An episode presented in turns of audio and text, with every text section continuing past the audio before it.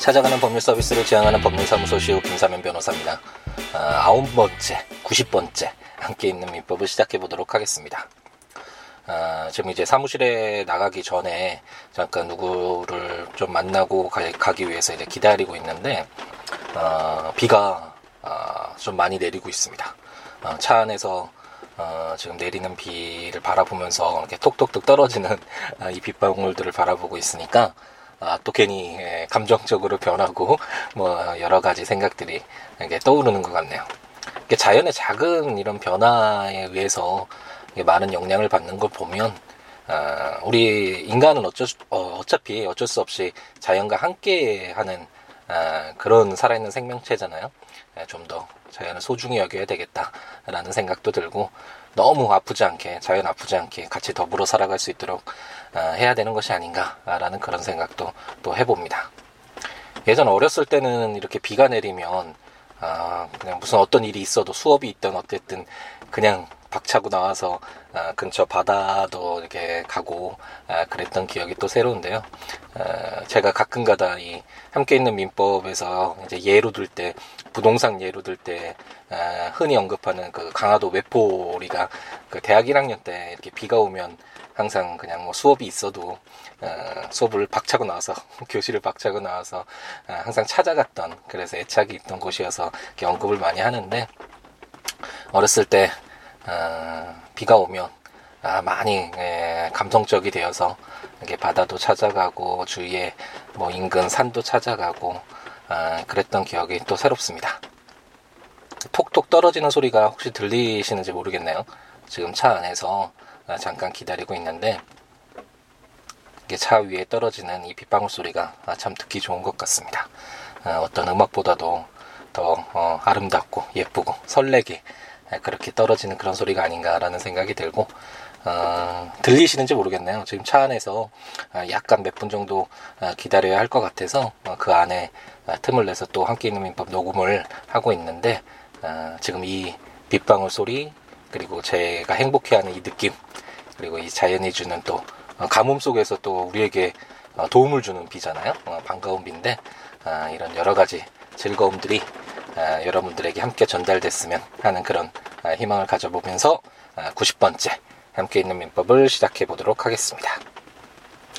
지난 시간에 이제 질권에 대해서 동산 질권을 저희가 하고 있죠. 그래도 동산 질권은 어, 어떤 담보로 삼기 위해서 내가 뭐 돈을 빌려주면서 어, 그 돈을 받을지 못 받을지 불안하니까 그것에 대한 담보로 어떤 물건을 받는데 뭐 시계나 가방이나 뭐 이런 동산을 어, 받아서 내가 점유하고 있다 라는 그런 취지의 어떤 제도니까 그래도 쉽게 이해가 되는 측면이 있죠. 그래서 제가 말씀드렸듯이 이제 오늘 동산질권을 마무리 짓고 다음 시간부터 이제 권리질권에 관련된 규정들을 읽을 텐데 이렇게 권리라는 것은 사실 어, 좀 추상화되고 간념화된 권리잖아요.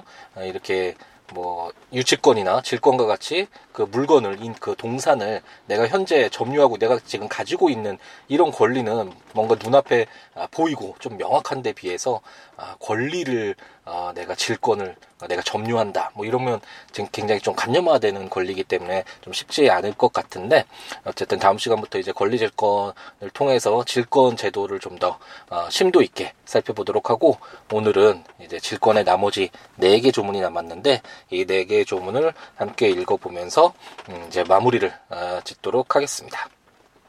이제 뭐 반복을 안 해도 어느 정도 담보 물건이 무엇이고 아, 이 담보 물건으로서 첫 번째 타자였던 유치권 그리고 동산 두 번째로 보고 있는 동산 질권이 무엇이다라는 것은 어느 정도 이제 좀 그래도 그림이 그려지시죠. 어느 정도 어, 명확하게 우리가 뭐 쉽게 생각할 수 있는 그런 예를 통해서도 어, 알 수 있는데 유치권 같은 경우에는 갑돌이가 시계가 망가져서 그 시계에 파손된 시계를 수리를 맡겼을 때 물돌이가 시계를 다 고치고 나면 어, 시계 수리비 채권이 발생하잖아요. 근데 그 채권을 돌려받기 전에 갑돌이가 아, 시계 급하게 쓸 때가 있으니까 좀 돌려달라. 어, 그렇다고 해서 그 울돌이가 자신이 가지고 있는 점유하고 있는 그 시계를 돌려줘 버리면 어, 내가 그 시계 수리비를 받을 수 있을지 없을지가 불안정해지잖아요. 바로 그럴 때 인정되는 어, 이런 요건이 충족되면 당연히 법으로서 인정되는 권리가 유치권이다. 라고 생각하시면 될 것 같고, 어, 질권 같은 경우에는, 아, 어, 갑돌이가 급하게 100만 원을 빌려야 되는데, 을돌이가, 야, 네가 가지고 있는 시계 뭐, 그거 담보라도 좀 맡겨. 안 그러면 내가 어떻게 너를 믿고 100만 원 빌려주겠니? 뭐, 이렇게 얘기할 수 있잖아요. 그랬을 때, 그 시계에 대해서 질권을 설정하면서 을돌이에게 인도해 주고, 점유를 이전해 주고 어, 100만 원을 빌려 받았을 때 을돌이가 그 시계에 대해서 가지는 권리가 바로 아, 질권이다. 라는 설명을 드렸고 당연히 이렇게 점유를 물건을 점유하는데 어, 사용되는 어, 인정되는 권리니까 그에 따르는 부수적인 내용들이 유치권과 질권에도 공통적으로 나왔고 또 한 가지 가장 중요한 것 용익물권과 다른 가장 큰 차이점은 용익물권은 물건을 사용하는데 초점을 둔 어, 물건이니까. 그 물건을 어떻게 사용하는데 어떤 권리를 갖고 어떤 의무를 가지며 그 물건을 사용하는 데 있어서 얼마 동안 사용하고 막 물건이 파손됐을 때 누가 책임지고 뭐 이런 내용 내용들이 어, 용익물권의 주된 내용인데 반해서 어, 담보물권은 가장 큰 핵심은 그 내가 가지고 있는 내가 유치하거나 내가 점유하고 있는 그 물건을 내가 갖는 것이 어, 유치권이나 질권 이런 담보 물권의 목적이 아니잖아요. 그 물건을 통해서 만약 내가 내 채권을 반환받지 못했을 때 어, 그걸 어떻게 내 채권을 어, 반환받을 수 있을 것인가 그 물건을 어, 뭐 경매를 하거나 어떤 방법을 통해서든 어, 내 권리를 다시 회복해야 되잖아요. 그랬을 때 어떻게 할 것인가가 가장 어, 중요한 내용이라고 할 수 있고 유치권이나 질권 모두 어, 경매를 통해서 자기가 가지고 있는 점유하고 유치하고 어, 질권으로서 점유하고 있는 그 권리를 경매를 통해서 나중에 환가한 다음에 그 금액을 그 판 금액을 가지고 배당받아서 자기 채권을 아, 보전한다라는 그런 내용들이 담겨져 있는 것을 지금까지 한번 살펴보았습니다. 그럼 이제 오늘은 어, 이제 네 개 조문이긴 한데 또 새로운 내용이 조금 나와서 한번 이런 어떤 내용인가 한번 살펴보고 어, 이해해보고 한번 확인해보고 어, 넘어가도록 하겠습니다. 이게 어, 이제 나중에 채권과 관련된 내용에서 이제 반복이 되기 때문에 이렇게 한번 나왔을 때 아, 그래도 정확하게 이해를 하고 넘어가면 이제 다음에 봤을 때는 좀 더 수월하겠죠. 바탕이 확실하면 그 위에 약간씩 이렇게 첨부하는 것은 어렵지 않잖아요. 근데 바탕이 없으면 그 바탕 다시 깔고 또 거기 위에다 이제 또 다시 세워야 되니까 여러 가지 아, 더 어렵은 뭐몇 배나 더 어려운 과정을 계속 반복해야 되는 것이니까 한번 할 때 기초를 확실히 아, 삼는 것이 어, 잡아두는 것이 정말 중요할 것 같습니다. 아, 함께 있는 민법뿐만 아니라 어떤 공부든 그 기초가 중요하다고 누누이 말씀하시잖아요. 뭐 선생님뿐만 아니라 부모님이나 친구들이나 누구나 이런 이야기 많이 들어보셨을 텐데 어, 바로 기초가 확실하면 그 위에 하나 둘씩 올려놓는 거는 어, 정말 쉽잖아요. 근데 만약 그 바탕이 안 돼 있을 때는 또 다시 그 바탕이 되는 것을 다시 깔고 시작을 해야 되기 때문에 만약 아니면 깔지 않고 그냥 그 올려놓는 것만 알고 어, 공부를 하기 때문에 어, 당연히 무너지겠죠. 그 기초가 없으니까 기초를 다지려면 힘들고 기초가 없다면 무너질 것이고 아, 그렇기 때문에 계속 더 많은 시간이 들어져야 되고 놀기도 받고 재밌는 것들이 너무 많은데 행복하게 할 수 있는 것들이 너무 많은데 괜히 쓸데없이 많은 시간을 공부에 좀, 좀 해야 되는 공부에 어, 좀 투자할 필요가 없잖아요. 되게 비효율적인 거잖아요. 그렇기 때문에 해야 될때 아, 이렇게 짧은 시간 내에 정말 확실하게 내 것으로 만드는 아, 이런 어떤 경험들이 쌓여가면 아, 공부하는 시간도 줄어들고 어, 나머지 여분의 시간도 많으니까 그 시간은 이제 또 자기가 활용할 수도 있고 아, 그런 어떤 긍정적인 효과가 아, 연속될 것이라고 생각이 들고요. 그래서 그런 거 있잖아요. 그러니까 공부 잘하는 사람들은 노는 것 같고 뭐 할 거 다 하는 것 같고 아, 그런 모습들 보면 어, 전 쟤는 뭐 머리가 너무 좋은가 봐 천재인가 봐 뭐 이렇게 얘기를 하지만 아, 물론 뭐 어, 지능적인 측면에서 차이가 있는 것은 맞지만 제가 생각하기에는 어, 우리 제도권 교육에서 고등학교 때까지 하는 공부 내용으로 어, 공부 내용은 뭐 머리가 천재가 아니래도 절대 그 지능에 의해서 아, 판가름 나는 그런 정도의 공부는 아니라고 생각이 아, 들고요. 확신을 갖고 있고요. 아, 결국은 습관 아, 그리고 그 공부를 어떻게 자기 것으로 체화시키는 그런 방법을 아느냐의 그런 문제인 거고 아, 결코 아, 뭐 머리 그런 문제는 아닌 것 같으니까 진, 지능 문제는 아닌 것 같으니까요. 아, 어쨌든 뭐 지금 이 함께 있는 민법을 들으시는 분들은 대부분이 뭐 성인분들이 많으시겠죠 사실 법학을 공부하는 게 뭐 고등학교 때까지 정규 교육도 아니고 이렇게 어른이실 것 같긴 한데 어쨌든 공부할 때 기초를 쌓아두고 어, 짧은 시간에 집중해서 어, 자기 것으로 체화시키는 이런 에, 그런 방법들 그런 것들을 습관화시키면 어, 공부를 하는데 어, 어, 수월하고 훨씬 어, 지능이 뛰어난 뛰어나다고 할 수 있는 그런 어, 친구들보다도 경쟁자보다도 어, 더 잘할 수 있다라는 거 그거는 제가 장담할 수 있다라는 갑자기 그런 말씀을 음, 갑자기 왜 여기까지 나왔는지 모르겠는데 이야기가 전개되는지 모르겠는데 그런 생각이 듭니다. 지금 제가 이 이야기가 나온 게 이제 새로운 개념들이 나온기 때문에 확실히 좀 이해하고 넘어가자 그런 측면에서 여기까지 넘어 또 길게 늘어지게 됐죠.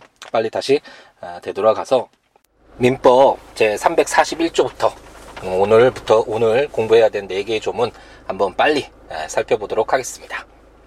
제 341조는 물상 보증인의 구상권이라는 제목으로 타인의 채무를 담보하기 위한 질권 설정자가 그 채무를 변제하거나 질권의 실행으로 인하여 질물의 소유권을 잃은 때에는 보증 채무에 관한 규정에 의하여 채무자에 대한 구상권이 있다라고 규정되어 있는데 이제 여기서 어 이제 새로운 내용들이 나오죠. 제가 어 길게 또좀 어 어, 옆으로 세게 된 그런 이유이기도 한데 어, 오늘 이제 뭐 물상 보증인이라는 내용도 나오고 구상권이라는 내용은 어, 민법 총칙을 할 때 잠깐 언급을 했는지 기억이 좀 가물가물한데요. 이제 나중에 채권에서도 정말 중요하게 사용되는 내용이고 이런 내용들 그리고 보증 채무와 관련 이런 보증과 관련된 내용도 이제 채권에서 굉장히 중요시 되는 내용인데 이런 내용들을 아, 우리가 아직 정확하게 공부를 하지 못했기 때문에 정확하게 이해를 하기는 쉽진 않죠. 341조를 어, 하지만 이제 음, 간략하게 예를 통해서 한번 넘어가 보자면 이제 물상 보증일이 인이 무엇인가라는 것을 우선 좀 확인하고 넘어갈 필요가 있잖아요. 어, 물상 보증인이란 다른 사람의 채무를 위해서 자신의 소유로 되어 있는 재산을 담보로 제공하는 자를 말하는데 예를 통해서 한번 이해를 어, 하고 넘어가 보도록 하겠습니다. 이제 갑돌이가 울돌이에게 이제 돈을 빌려야 하는 상황에 처했는데 어, 울돌이가 어, 너 그러면 그 채권 어, 그 채무 담보할 물건 달라. 어, 라고 얘기했지만 갑돌이에게 이제 특별히 값이 나가는 물건이 없었다고 어, 가정을 해보죠. 그때 갑돌이의 절친인 이제 병돌이가 어, 갑돌이의 딱한 사정을 알고 어, 자신의 시계를 을돌이에게 주면서 어, 질권을 설정해 주었습니다. 이랬을 때 이와 같이 어, 병돌이는 자기의 채무를 담보하기 위해서 자기 재산을 담보로 맡긴 게 아니죠. 어, 이렇게 어, 제3자를 위해서 갑돌이의 채무를 담보하기 위해서 자신의 재산을 담보로 제공한 사람 그 사람이 바로 물상 보증인이라고 어, 생각을 하시면 될 텐데 보증은 뭐 이제 나중에 민, 그 채권과 관련된 규정들을 읽을 때 자세하게 보겠지만 보증이라는 말은 많이 사용하잖아요. 아, 뭐 보증 잘못 써서 뭐 손해가 너무 컸어 이런 어, 말들도 많이 하는데 어, 이처럼 어, 보증이라는 건 어, 어떤 다른 어, 채무를 위해서 다른 사람의 어, 채무를 위해서 자기가 만약 그 사람이 돈을 갚지 못하면 내가 대신해서 갚아줄게 아, 그런 지위에 있을게 그랬을 때 보증인이라고 생각하시면 되, 아, 되겠는데 여기서는 물상 보증인이잖아요. 그냥 보증도 아니고 물상. 자신의 물건 위에 어, 어떤 보증인의 지위에 서는 자 라고 생각하시면 될 것 같고 어, 방금처럼 병돌이처럼 갑돌이의 채무를 위해서 을돌이에게 자신의 재산인 그 물건인 그 시계를 담보로 맡기는 사람 그런 사람을 바로 물상 보증인이다라고 어, 생각하시면 될 것 같습니다. 그런데 이제 그럼 이제 물상 보증인이 무엇인지를 알겠다. 라고 됐는데 이제 갑돌이가 을돌이에게 빌린 돈을 갚아야 할 날이 왔는데 어, 갑돌이가 빌린 돈을 갚지 못했고 어, 이제 을돌이가 그러면 어떻게 해야 된다 그랬죠? 그 시계를 어, 갖는 것이 목적이 아니라 갑돌이에게 빌려준 자신의 채권을 반환받는 게 목적이라고 했죠. 그래서 그 채권을 반환받기 위해서 어, 이제 시계를 경매를 통해서 어, 이제 팔고 그 매각 대금에서 자신의 배당, 자기의 채권을 배당받았다라고 한번 가정을 해보죠. 그러면 시계의 소유권자인 병돌이는 을돌이로 인해서 자신의 시계에 대한 소유권을 잃게 되는 손해를 입게 된 것이 되잖아요. 그랬을 때 만약 어, 병돌이가 네가 원해서 그 시계 담보로 맡겼으니까 질권 설정해 줬으니까 어쩔 수 없다. 어, 라고 한다면 아, 병돌이에게 너무 또 큰 손해가 발생을 하겠죠. 그렇기 때문에 아, 민법 제 341조는 이와 같은 경우에 물상보증인인 병돌이가 보증 채무에 관한 규정에 의하여 어, 갑돌이에 대한 구상권이 있다.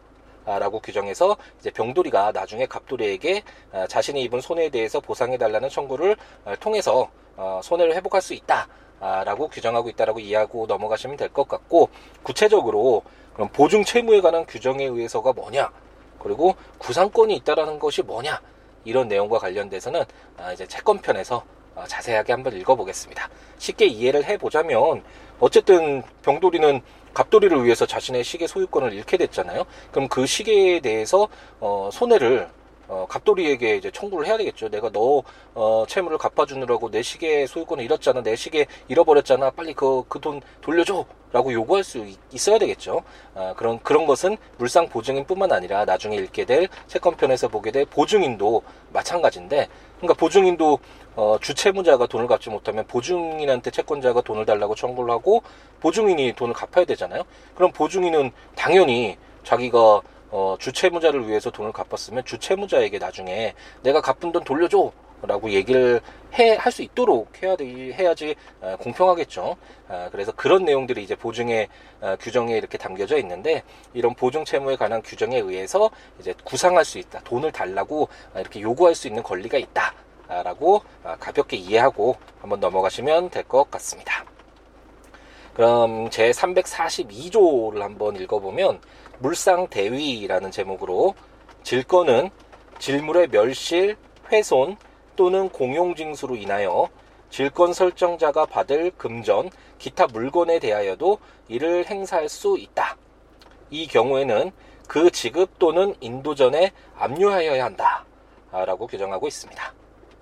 여기서도 이제 물상대위라는 내용이 들어가니까 어 이게 물상 물상은 아까 물상 보증이 날때아 그 물건에 관해서 어떤 생기는 거구나라는 건 추측해 볼 수 있는데 그럼 대위라는 것은 뭐냐? 어, 라는 것이 좀 의문이 들 수 있잖아요. 아 이것도 예를 통해서 한번 쉽게 이해를 해보죠. 어, 이제 갑돌이가 울돌이에게 돈을 빌리면서 어, 자신의 시계에 대해서 질권을 설정해 주었다라고 한번 가정을 해보겠습니다. 아까는 병돌이가 제 3자가 자신의 소유인 시계를 어, 질권을 설정한 거죠. 그게 바로 물상 보증인이고 어, 여기에서는 이제 갑돌이가 질권을 설정했다라고 한번 가정을 해보죠. 근데 이제 을돌이가 그 시계를 점유하고 있었는데 갑자기 병돌이가 나타나서 장난을 치다가 어, 시계를 파손시켰다고 한번 가정을 해보죠. 이와 같은 경우에는 이제 병돌이는 이것도 나중에 뭐 그 채권편의 불법행위편을 보면서 어, 일, 어, 자세하게 보게 되겠지만 잘못했잖아요. 그 불법행위라고 할 수 있는데 고의나 과실로 인해서 잘못을 해서 그 시계를 파손시켰고 그렇다면 어, 갑돌이에게 그 시계 부서진 뭐 파손시킨 그 책임을 져야 되겠죠. 그렇기 때문에 시계 소유자인 갑돌이는 병돌이에게 손해배상 청구를 할 수 있을 것입니다. 그럼 이와 같은 경우에는 갑돌이는 이제 시계 파손에 대한 손해를 병돌이로부터 배상받을 수 있지만 을돌이는 자신의 담보물이 없어졌잖아요. 갑자기 그 시기에 제 을돌이가 갑돌이한테 돈을 빌려주면서 그 돈을 반환받을 담보로서 그 시계를 가지고 있었는데 어, 부당하게 자기는 아무 잘못도 없는데 갑자기 시계가 망가졌고 이제 담보물을 부당하게 잃어버리는 그런 어, 결과가 발생하잖아요. 그랬을 때 어, 어떻게든 을돌이를 좀 보호해 줄 필요가 있겠죠. 바로 그렇기 때문에 아, 민법 제342조는 물상 대위라는 것을 인정하면서 어, 질권, 을돌이가 가지고 있는 질권은 질물인 시계의 파손으로 인해서 어, 질권 설정자인 갑돌이가 병돌이로부터 받을 금전에 대해서도 행사할 수 있다. 라고 규정해서 질권자를 보호하고 있다라고 생각하시면 될 것 같습니다. 그러니까 쉽게 얘기하면 어, 그동안에는 을돌이가 갑돌이에게 빌려준 돈을 반환받을 담보로서 시계를 가지고 있었는데 이제는 그 시계 대신에 대신해서 그 갑돌이가 병돌이로부터 받을 손해배상 채권 이렇게 바뀐 거죠. 어, 그 바뀐 그 금액에 대해서 어, 질권자로서 보호받을 수 있다 라고 규정하고 있고 그렇기 때문에 물상 대위 대신해서 위치가 바뀌는 거죠. 처음에는 시계였다가 이제 손해배상 채권으로 어 그게 바뀐 거잖아요. 물, 그 질권의 목적물이 그렇기 때문에 이런 내용들을 아, 물상 대위다라고 생각하시면 될 것 같고 하지만 어, 또 병돌이로서는 갑돌이한테 당연히 돈을 줘야 될 것이라고 생각했는데 어, 울돌이가 내가 뭐 그 질권 물상대위건 물상대위자야라고 요구했을 때 어, 잘 모르는데 손해를 볼 수 있잖아요. 그렇기 때문에 어, 울돌이는 어, 그 병돌이가 갑돌이에게 손해배상액을 지급하기 전에 이를 압류해서 이거 내 거야. 내가 이런 권리 있으니까 내가 여기 물상 대위로서의 권리가 있으니까 함부로 갑돌이한테 그돈 주지 마. 라고 이렇게 묶어놔야 되겠죠. 이렇게 압류해서 어, 자신이 갑돌이에게 가지고 있는 채권에 대한 담보로 어, 이제 사용하게 어, 될 것입니다.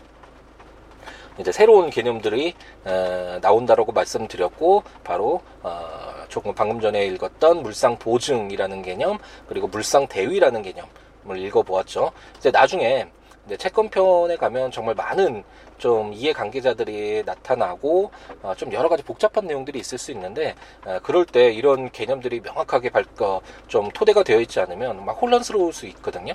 뭐 나중에 보증과 관련된 내용을 읽을 때 막 물상 보증인도 그 안에 끼어들어서 보증인과 어떻게 막 이해관계를 조율할 것인가 이런 내용이 들어오면 아, 머리가 약간 예, 복잡하고 힘들어지니까 아, 이렇게 처음 나왔을 때 확실하게 아, 이런 것이 이 개념은 어떤 것을 의미하고 어떤 내용을 담고 있구나라는 것을 명확히 할 필요가 아, 있을 것 같습니다.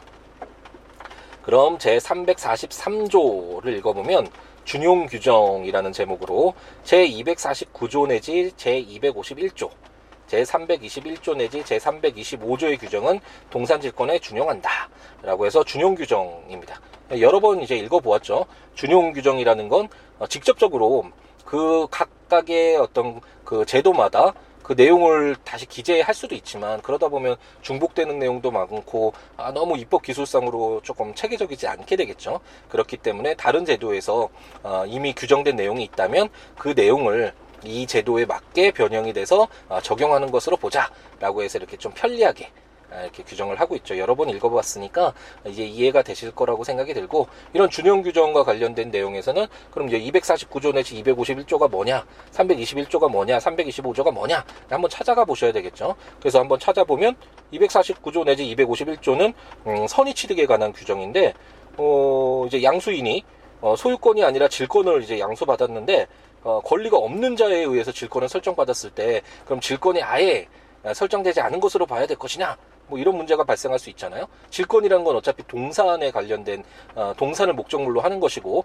어, 249조 내지 251조에서 보았던 그 선의취득 규정도 동산에 관련된 규정이었잖아요. 부동산 외에 동산에 관련된 규정이었죠. 어, 지금 뭐 부동산과 동산이 헷갈린다라고 생각 그, 하시는 분은 안 계시겠죠. 물론 이 회를 처음 들으시는 분은 어, 쟤는 또 무슨 얘기하는 거야 너무 뭐 법률 용어만 얘기하네 아, 이렇게 얘기할 수 아, 이렇게 생각하실 수도 있겠는데 아, 우리는 그동안 민법 총칙부터 읽으면서 아, 수없이 많이 이야기를 해서 이제는 아실 거라고 생각이 드는데 아, 부동산은 이 토지 외 건물 토지와 건물 생각하시면 되겠죠 쉽게.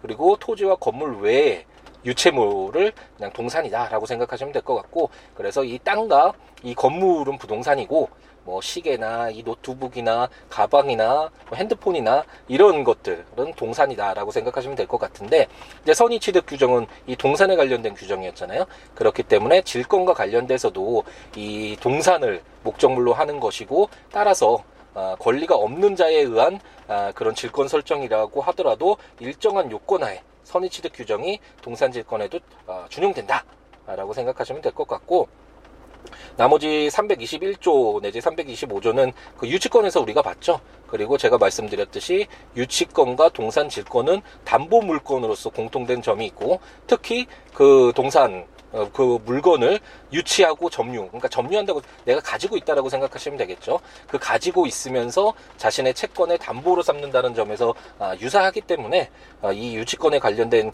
아, 규정들 뭐 유치권의 불가분성, 어, 경매 간이변제 충당, 과실수치권, 유치권자의 성관 의무, 유치권자의 상환 청구권 이런 내용들이 아, 질권에도 어, 준용된다라고 생각하시면 될 것 같고 이제 유치권 이 규정들로 다시 한번 돌아가셔서 이 내용들을 이제 질문로 바꿔서 질권으로 바꿔서 한번 다시 읽어보고 이해를 해보시면 아, 될것 같습니다.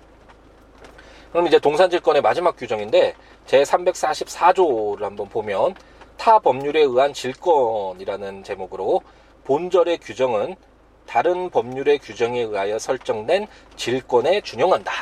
라고 규정하고 있습니다. 어, 현실적으로 어, 이제 제가 말씀드렸듯이 어, 질권이라는 것은 어, 질권 설정자가 질권 목적물을 사용할 수 없기 때문에 어, 활발하게 그렇게 활용되는 제도라고는 할 수 없는데 우리가 현실에서 민법에 규정되어 있는 물건 중에 많이 들어본 것은 어, 실질적으로 소유권과 어, 전세권 약간 다르지만 현실에서 쓰이는 그 제도는 이름과는 다르지만 전세권 그리고 뭐 유치권 뭐 약간 쓰이고 저당권 많이 쓰인다 이렇게 말씀드렸었잖아요. 그래서 질권은 많이 활용되는 제도라고는 할 수 없는데 어, 이제 다만 이제 뭐 특별법에서 이렇게 질권이 설정되는 경우가 꽤 있습니다. 그러니까 상법에서 예를 들어서 뭐 창고 증권에 의해서 이렇게 질권이 설정되거나 이런 뭐 내용들이 있는데 어쨌든 다른 법률에 의해서 질권이 설정되는 경우라고 하더라도 민법이 기본법이라고 말씀드렸잖아요. 그래서 어, 이거 하나를 원칙으로 삼으시면 됩니다. 다른 법률 이제 특별 자기와 관련된 뭐 다른 법률을 봐야 될 그런 상황이 발생했어요. 그래서 다른 그런 법률들 특별법들을 보는데 어, 자기가 필요하는 내용이 없는 거죠 그 법률에. 어, 그래서 또 그러면 어떤 걸 기준으로 삼아야 되지 어떤 법률이 적용되지?라고 의문이 드실 수 있는데 어쨌든 다른 법률에 규정되어 있지 않은 내용은 다시 기본으로 돌아와야겠죠. 민법을 보셔서 이 민법의 규정들이 어, 바탕이 된다, 어, 적용된다라고 생각하시면 어, 됩니다. 그렇기 때문에 어, 일반법인 사법의 일반법이고 기본법이라고 할 수 있는 어, 민법이 중요한 것이겠죠. 이게 아까 말씀드렸던 그 기초 문제라고도 할 수 있는데 이렇게 기본이 바탕이 되어 있으면 그 다음부터는 이제 다른 특별법이나 뭐 다른 법률들 어, 이렇게 읽을 때 쉽죠. 바탕에 있는 가운데서 그런 특별한 내용들, 특별한 규정사항들만 어, 담고 있는 그런 규정도 그냥 살펴보면 되는 것이니까 어, 그렇게 어렵지 않게 되는데 만약 기본이 없는 상황에서 다른 특별법만 보면 어, 좀 혼란스럽죠. 기초가 안 돼 있으니까 흔들리고 무너질 수 있고 네, 그런 어, 그런 위험이 있으니까 어쨌든 어, 민법을 공부할 필요가 있다라는 당위성을 강조하기 위해서 이런 말씀 드리고요. 어, 예, 민법은 공부할 필요가 있다.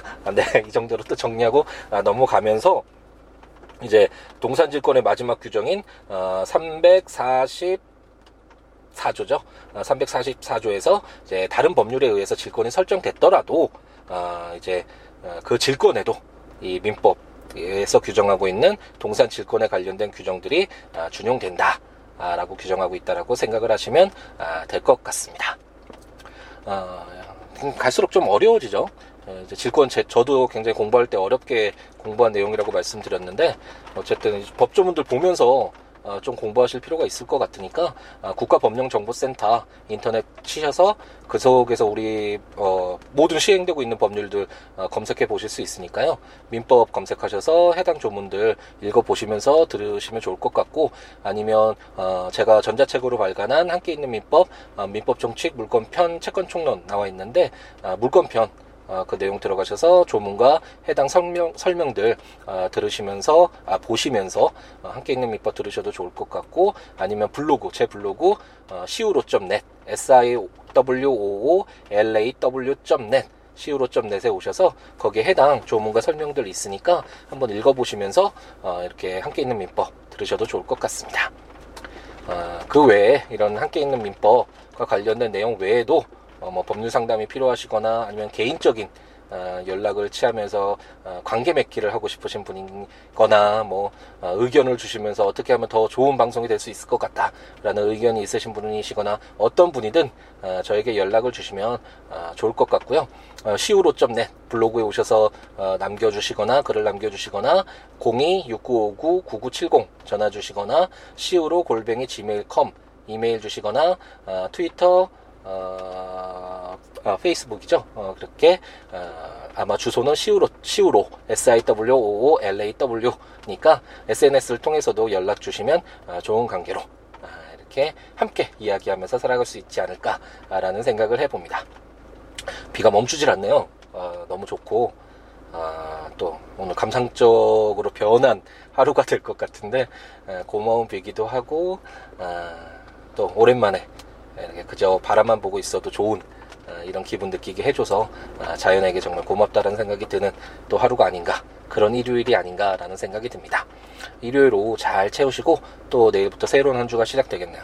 어, 멋지게 하루하루 채워갈 수 있도록 항상 즐겁게 행복하게 순간순간 만들어갔으면 충실하게 채워갔으면 그랬으면 좋겠습니다. 다음 시간에 이제 동산질권 마무리 짓고 어, 다음 시간부터 어, 이제 권리질권 읽는다고 말씀드렸잖아요. 권리질권에 관련된 규정들을 가지고 어, 찾아뵙도록 하겠습니다.